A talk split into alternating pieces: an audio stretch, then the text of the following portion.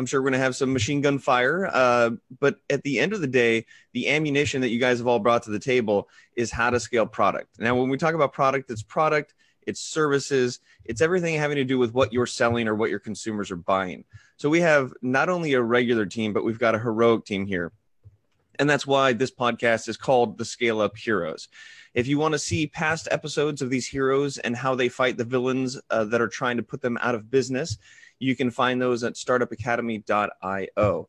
But today we've got literally a worldwide span from Lisbon to London to Paris to Kuala Lumpur to here in Los Angeles because I'm near LA. And we're going to be talking about scaling up product. And there's probably nothing more important than scaling up product uh, as there is everything else to scale up. And that comes with the team and that comes with, uh, you know, your funding and that comes with everything like that. So before we actually lock and load, we have to get the official okay that we are live. So this is our awkward stall time. But you know, it's it's more about strategy. So from a strategic standpoint today, I'm going to open up the show. And then we've got Pedro who's going to take it away with all the questions galore because he's been working with everybody all week. And so if you were just lo- joining us, we are live. This is going to be kind of like a multiplayer game, uh, but instead of shooting each other, we're going to shoot our information about how to scale product. So again, we've got somebody from Lisbon, uh, all the way from London, Paris, Kuala Lumpur, and I'm here in Los Angeles. We're going to kick the show off with the Scale Up Heroes. And these people are heroes because they are the ones that are wearing the capes behind the scenes. And one of them here is actually a real unicorn. Yes, unicorns are real. So speaking of unicorns, Pedro, I know you didn't bring your horn today, but I know it's there. Why don't you take it away and help us with this show, uh, Scale Up Heroes, for game ready play and action. Thank you, Ryan, for uh, the most amazing introduction.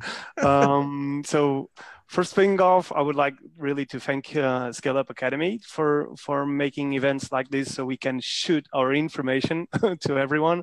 Uh, I think they're super useful and we can really learn a lot from this one. Um, also, uh, big thanks for all for all the panelists that are here, which we have like Tim from ShieldPay, uh, Anil from Kaodim, and Ari from Platform SH. And I'll try I'll try to drive a, um, a, discussion with this gentleman regarding product strategy, what influences it, how our how do we take those decisions. So before starting on this subject, I would like just to give a, an opportunity to everyone, like in one or two minutes, to present themselves, present their company, com maybe company size, if they got any any fun, uh, fun, fun uh, raising. Uh, so maybe we can start in alphabetic order. So I'd say Anil, can you can you go first, please? Sure. So yeah, uh, as an, I just thanks for the introduction. Yeah, I'm heading project at uh, Kaodim. It's a Southeast Asian marketplace for service providers uh, and users. So what the company generally does is that we connect local vendors to people who have we are like the sophisticated yellow directory for a lot of local vendors. And uh, yeah, so about me, as in I've been driving product at multiple companies uh, before Kuala Lumpur, I was in India, where I was fortunately part of three unicorns before coming up to uh, Malaysia. Yeah. So in Malaysia, as in uh, for the Southeast Asian marketplace, is a very good expo- exposure per se when to seems like what India was in 2012 or 13. So that was one of the main reasons that I switched to Kuala Lumpur, and I thought that Kaodim, being a small team, could they, they were still at the Series B when I joined them, and uh, yeah, even now they are still at the Series B. So I thought the team is quite small, and for me to scale up and see what exactly it takes for scaling up a team from a Series B company to a Series C company, and make sure that I'm part of the growth curve, is what drove me from India to Kuala Lumpur. Good, thank you. Uh, Ari, do you want to go next? I, I believe that the, the alphabet works like that. Yeah, so hi, so I'm I'm Ori Pekelman from from platform.sh, and our mission, our job in life is to simplify the cloud. Basically, we allow um, uh, clients of any size, from the individual developer or the small startup uh, to the huge multinational, to deploy simply their applications to the cloud, make them evolve and and and and like not get bogged down by by, by uh, yeah the myriad of things that you know make life miserable for people operating things and at scale and so like at small scale and at big scale it's the same yeah so and and we were like uh, we've uh, just had our, annual uh, retreat last week in Barcelona. It was fun. Uh, we're a fully distributed company. So uh, from people from New Zealand through Hong Kong, all of Europe, up to the West Coast. So uh, we're now 100, and there were 40 new faces for me to meet. Um, so we're kind of at the, at the rhythm at which we're doubling everything all the time. And product too, yeah. So, um, hi, everybody. Hi. So, who's next? Go ahead, Tim. so, uh, I'm Tim Rowe, and I work with a uh, startup called ShieldPay, and ShieldPay uh, have digitized escrow payments. So we enable businesses and consumers to spin up uh, full escrow accounts in matter of minutes. And that traditionally would take uh, quite an extended period of time with uh, contracts exchanged with lawyers. Um, the tech that we've built is enabling uh, marketplaces around the world to become fully transactional e-commerce sites. We've recently completed what we understand is the very first uh, digital house purchase end to end in the Northern Hemisphere.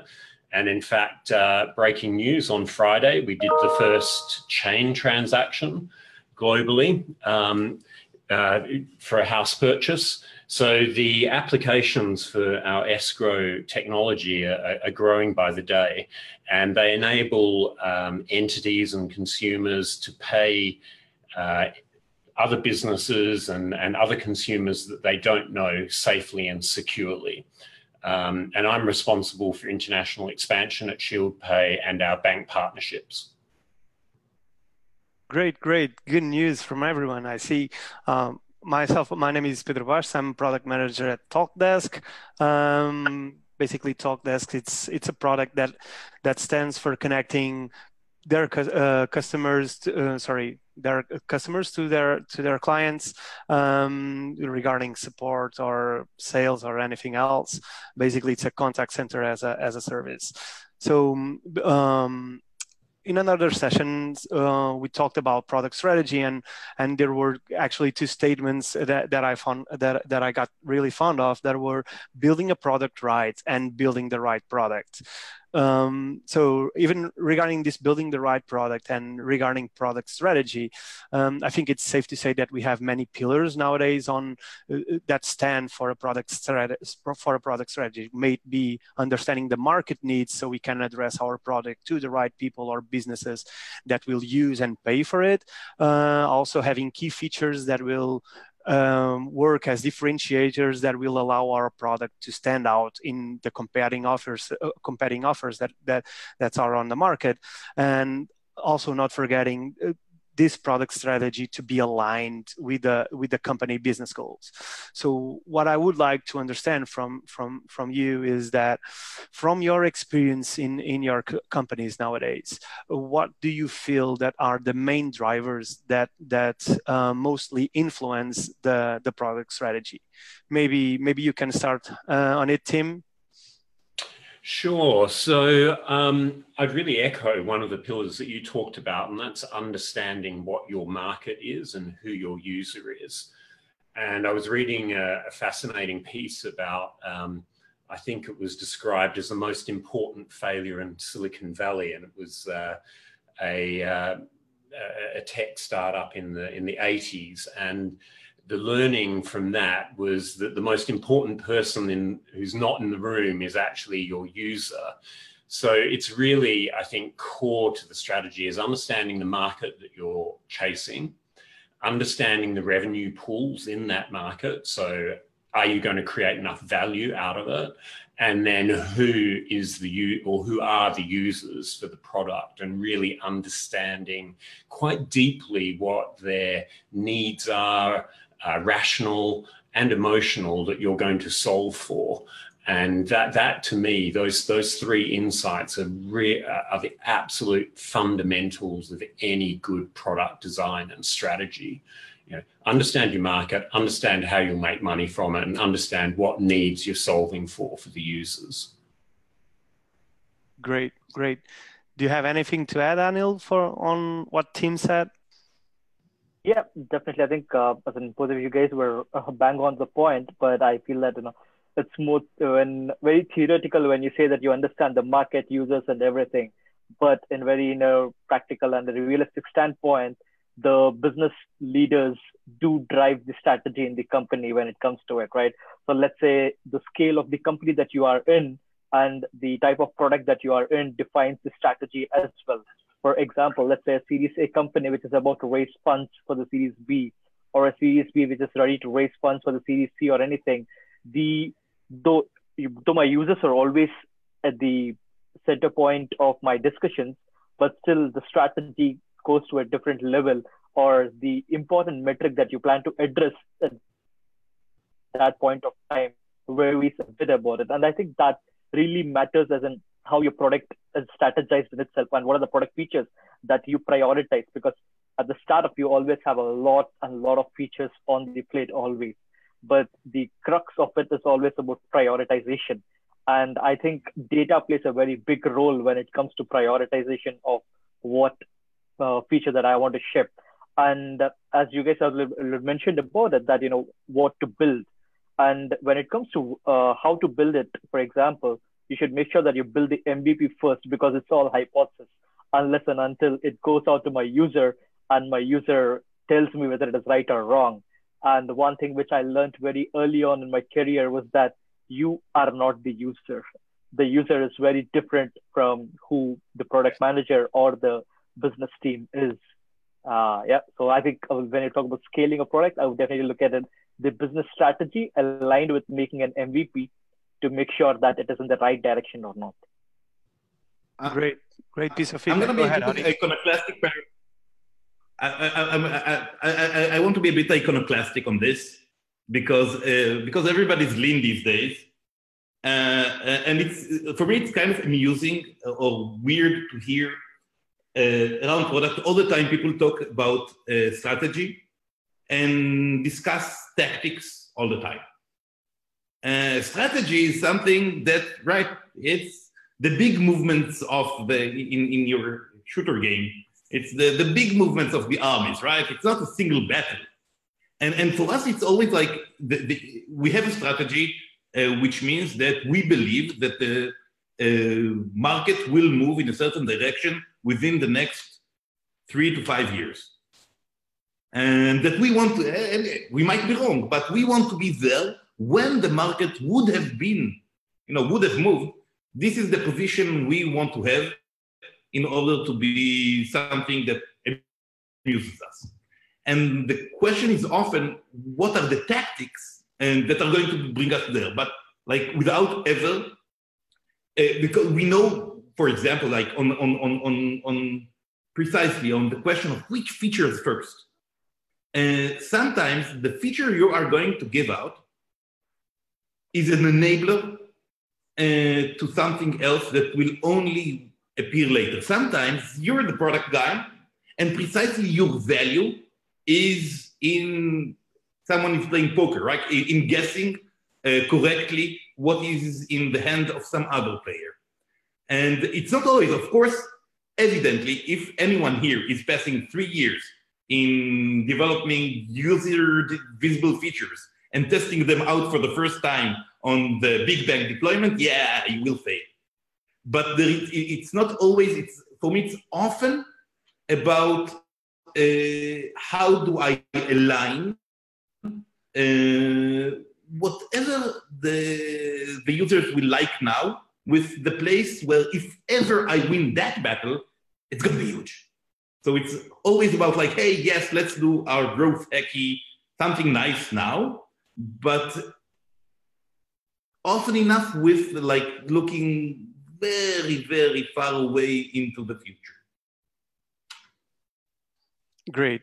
I think I think from from what we've got, so we're talking about MVP. We're talking about looking really to the market, understanding what which are our clients, and not only building this MVP so we can test it test it really fast, but also uh, having in mind where we see the, the, that this industry is moving in three to five years, right? So we can we can build uh, the product right. I would say so. This is the, the second question that I was going to ask you is that so we do want to build a product right because if we only see uh, in like one or two months from now, then we can be incurring in tech debt. We can be incurring into building a product that it, will not scale. So that's that's actually uh, uh, the question that I wanted to to go forward next is then building the the product right. So we have this we have our product strategy that will certainly put us on the on the path of building the right product but now building this product right we can have like many tough decisions to take here. So because sometimes we can impact our our development teams uh, with so many dependencies between between themselves. Also um, there is so much uh, these teams can do and and when we're 20 maybe it's a lot easier for them to sync up and to talk to each other.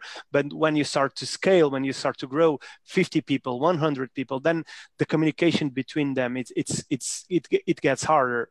And one of the things that I, that I would like to also to understand from, from your own experience is when when we have to take decisions. So as anil said i i have to take a decision on building this mvp and and and as already said as well so i'm building this mvp but i have to to see further. I, I cannot see only in one or two months ahead. I have to to figure it out what this industry will be in three to five years and and that can change within a year.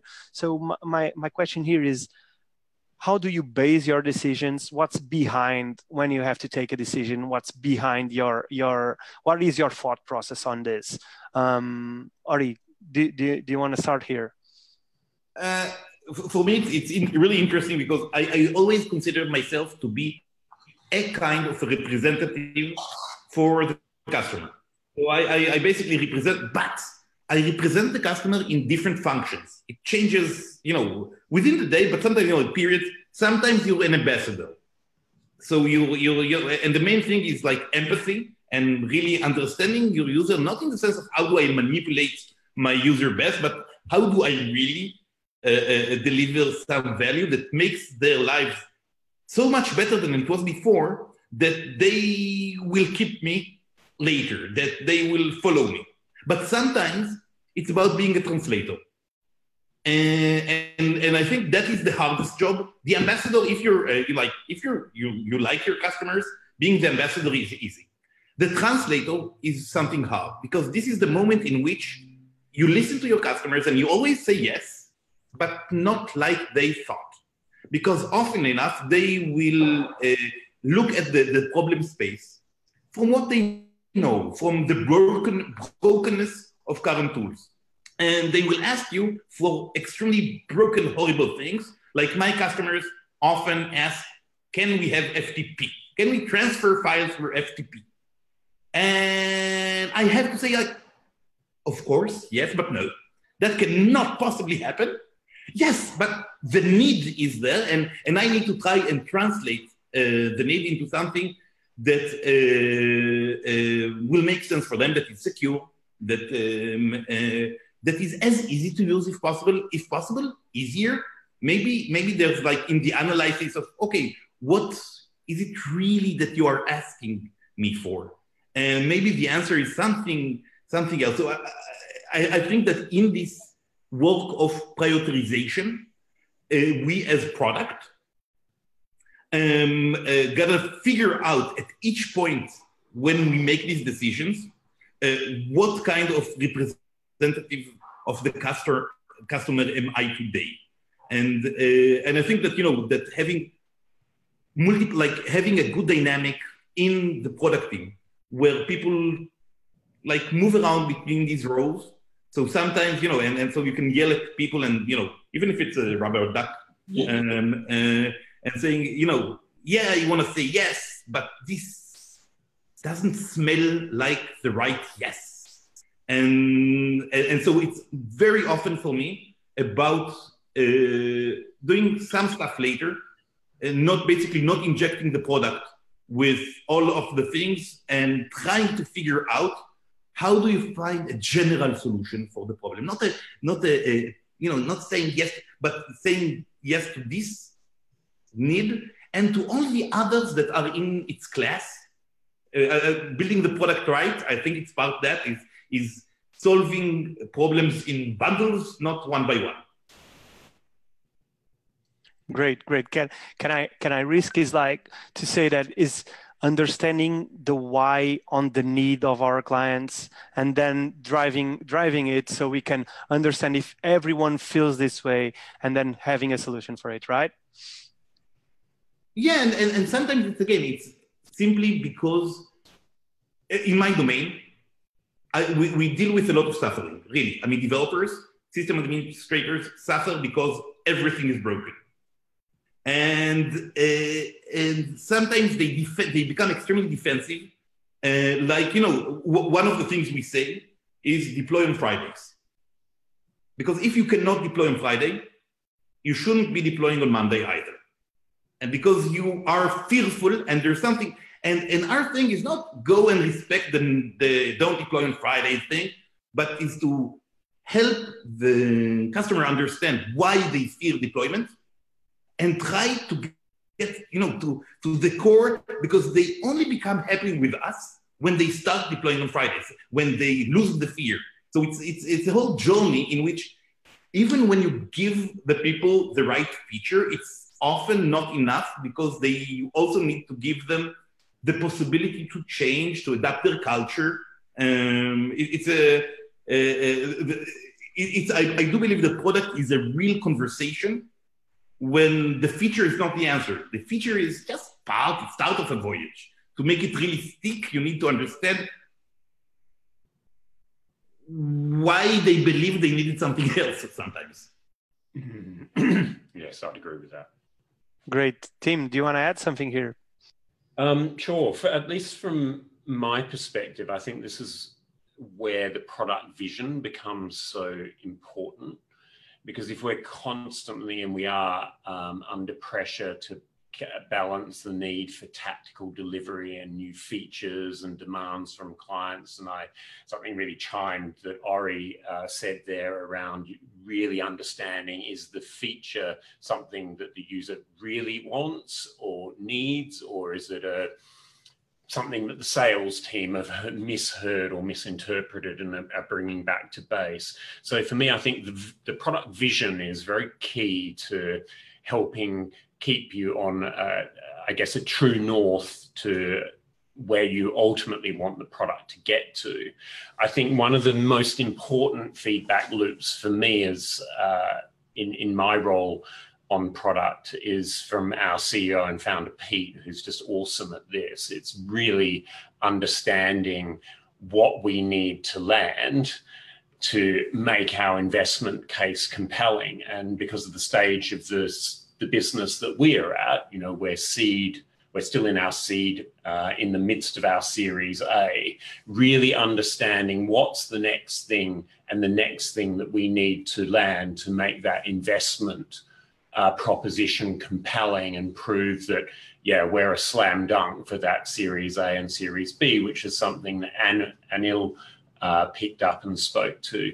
So I think that vision, a feedback loop uh, on what what do we need to land for the investor stakeholders, and then what are our users requiring or needing from us. Uh, the, the feedback loops that help me prioritize better as someone who, who's led product into digital businesses now. Sorry, got muted. Uh, great feedback, Tim. Great feedback. I, I, totally agree and, and resonate with that. Anil, do you have any anything more to add? These guys already yeah. said so many things. yeah, there are so many things. I just want to start, uh, put it up this way as well, right? That's, that's how we started off saying that you have multiple stakeholders when it comes to a product roadmap or anything that you plan to build. But it's always that vision of where you want to be in the next maybe an year or two. We're going to start a world where I am. Three years or five years is too long shot for me. it's only one year or two years down the line is what I look at a product vision or anything, right? So in that, uh, uh, let's say when you look at that vision of how to build things, you to ensure that you build products in a fashion where you can satisfy most of the stakeholders. It is very tough for you to satisfy every stakeholder. And finding the problem statement gets more crucial over here. Let's say that when you ask a user about a problem, like a lot of people have already said it earlier, that when you ask a user what to build, he would tell you 100 answers. Leader to understand what exactly to build. Great. So picking up on on Ryan words, so our bazookas, our machine guns will be totally the feedback from our clients, understanding where we want where we want to be in in, in some time from now, and and really driving it faster, failing it faster through MVPs, getting feedback from our clients, building up all again, and all of this uh, with with a baseline that is understanding why do uh, clients reach out with certain needs so we can really understand what what lies beneath their their their their requirements so we can deliver something that is that is for not all of them but at least for most of them that they feel this pain. Uh, but, but uh, there's a, like for us anyway there's something interesting there. We you know uh, we were people that didn't really have a question about product market fit in a way because the second we put the product out, we like had incredible just feedback.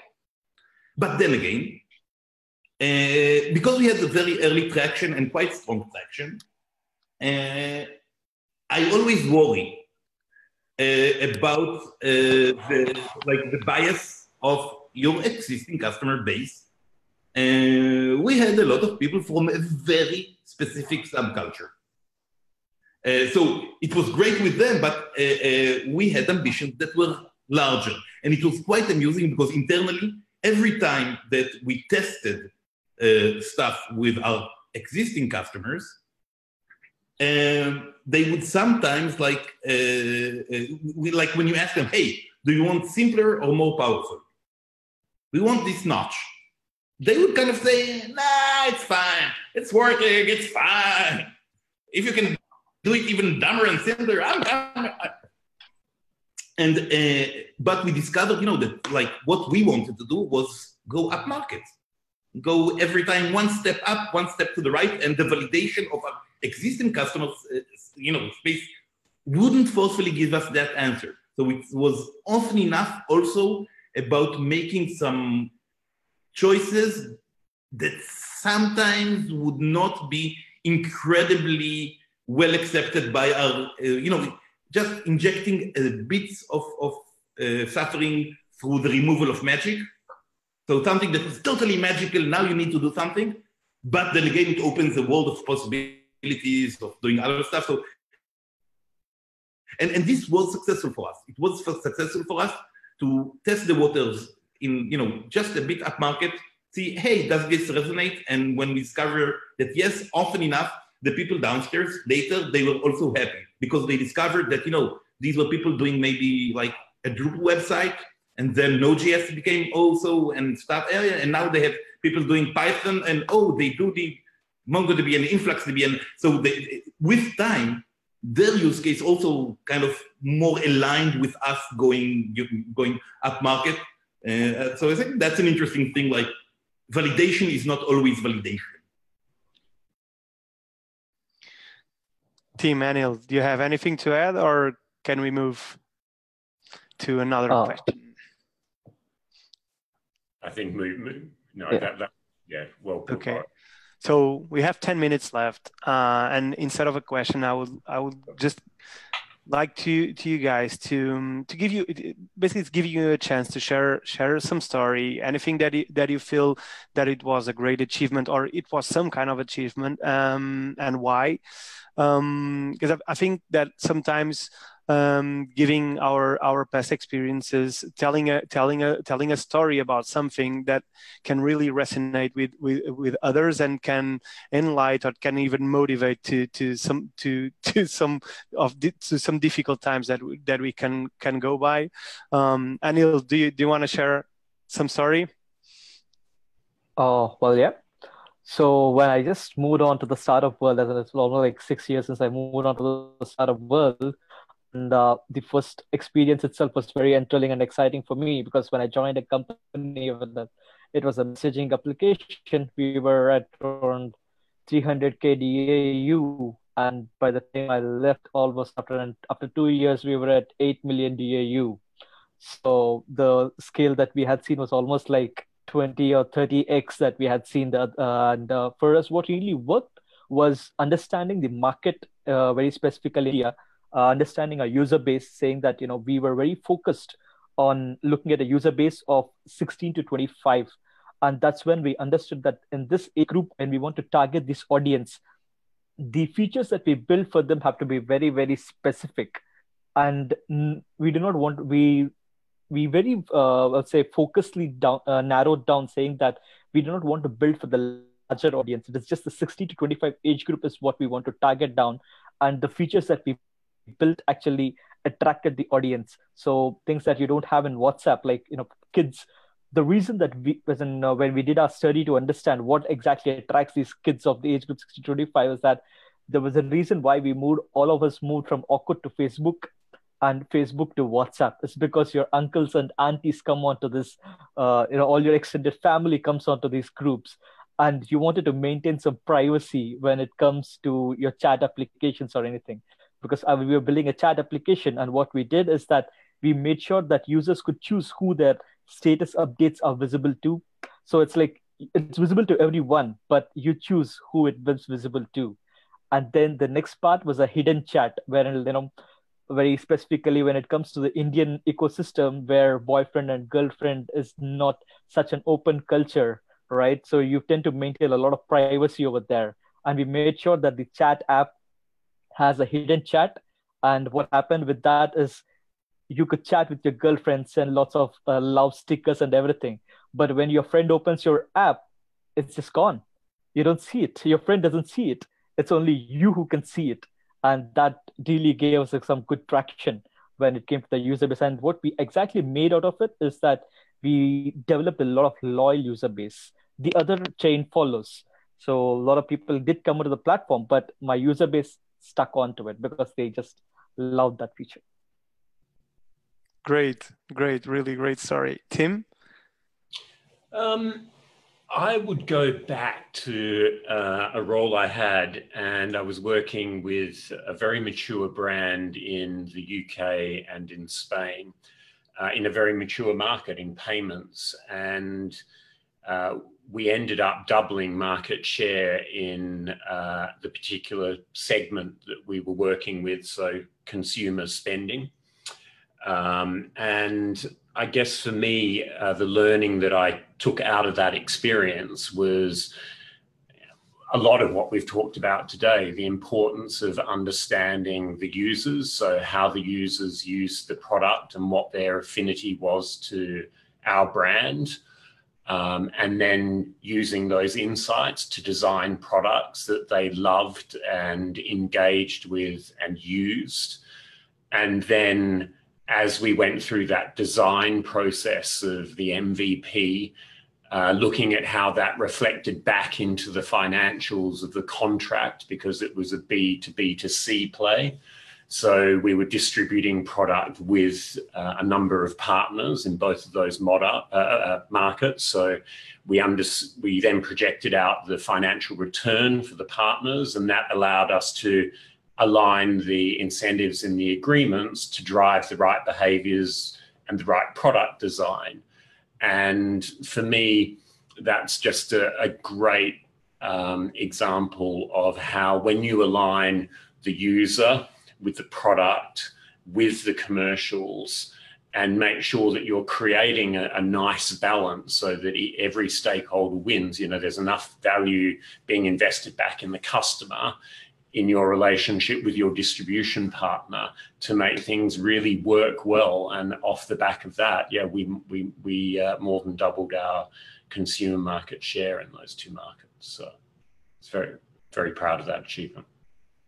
Awesome, awesome.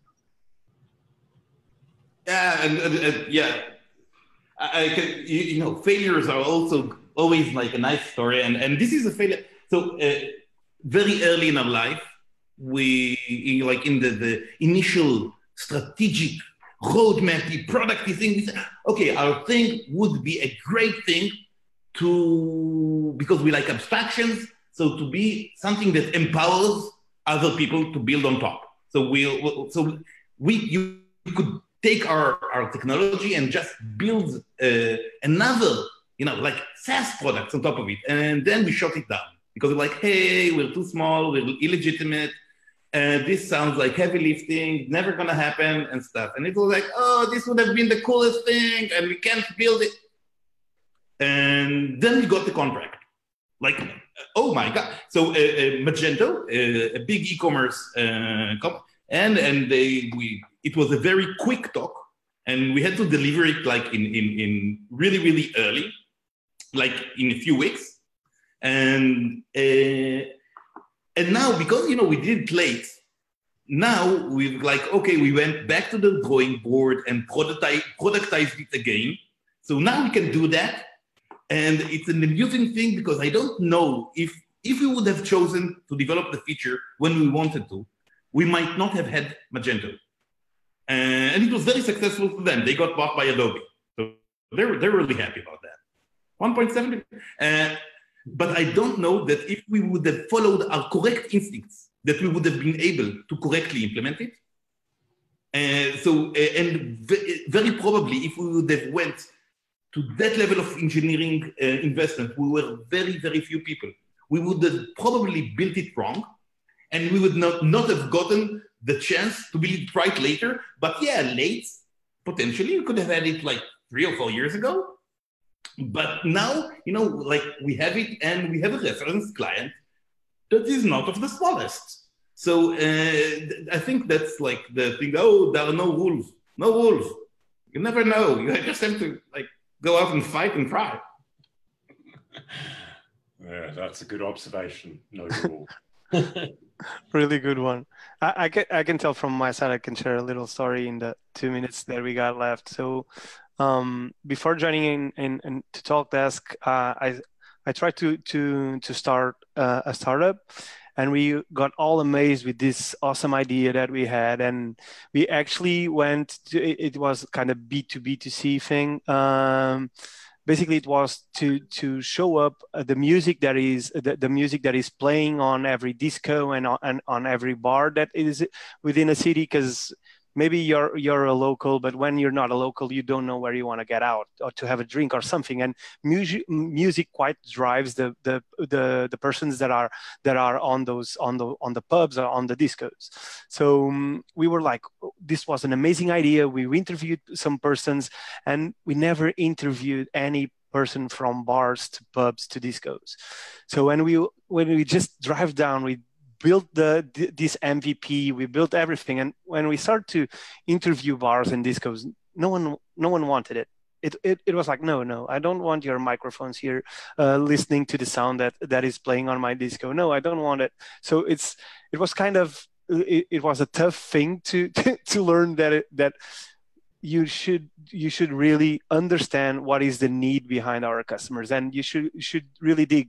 Sometimes i think we should put more energy into understanding the needs, into understanding the industry, than actually building up our idea. And I think that's one of the things that I really learned about is know your industry, because uh, because it's it's the first the first step for you to achieve something great with with your product. I think. But yeah, that's my two cents here. like two cents. And you're a unicorn, so everybody should listen only to Pedro and don't listen to us because we're smaller. No, no. I mean, I'm not the, the unicorn. I'm not the unicorn here, but yeah. thank you, thank you very much, guys, for for for this time, and thank you for for putting up with me. Uh, Ryan, you can take it from here, man. All right, so I've been taking some notes and making some drawings. And if you look here, this this is the battle. This is the battle plan. Okay, and if you look up here, this is uh, this is Ori, and you can see he's got the helmet on. So the weapons that Ori has, he's got truth bombs. Okay, that means you. Th- Go ahead. You're still on. Am I still on? Yeah, you're still on. Okay, cool. Uh, So let's see here. And we can see you. You can see me. Yeah. Okay. Yeah. All right. Well, we're back. We're we're back. And and and here I'll skip to the bottom because at the bottom you see we got Pedro with the phone because uh, he, he's in the back controlling it all. So this is the game plan. Now Ori's got truth bombs, right? This is the bomb on the battlefield that he throws, and it lands and it says yes, but no, boom, and it blows up because you know what the customer wants. You also have what I'm calling the target market tracker. Okay, this is a specific thing that you can target the target market. So everybody's shooting at the wrong targets, and you're out there in the lead. And then finally, you've got these secret maps, right? These secret special maps you've picked up. And the answer is that on Friday, that's the best place to learn. So you've got that.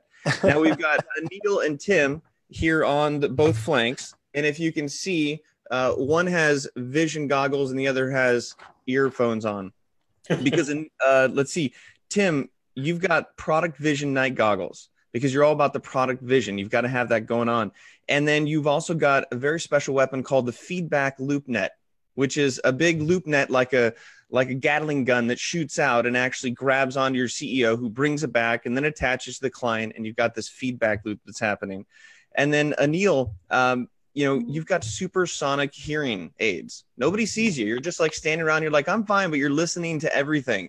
You're listening to the customer. You're listening to what they want. You know they want secret chats. You're building it, and then you're not even telling anybody about the secret chats to create the loyalty.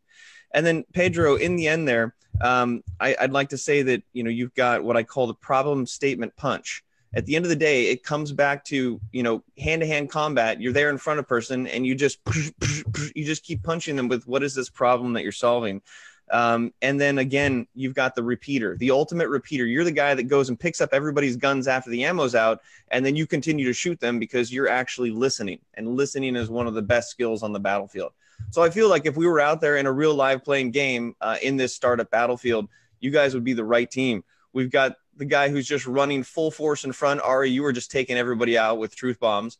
And then uh, I feel comfortable with Anil and Tim on the sides. We've got the vision and the hearing. And then, you know, Pedro in the back, you were just picking up the weapons and making sure that everybody's got enough ammo and fuel for the long haul. So in in the scaling product, you guys are my team that I want when it comes to the multiplayer game. Uh, you've laid out the strategy pretty well here. Thank you very much, man. Thank you very Thank much. you. You can be on our team for sure.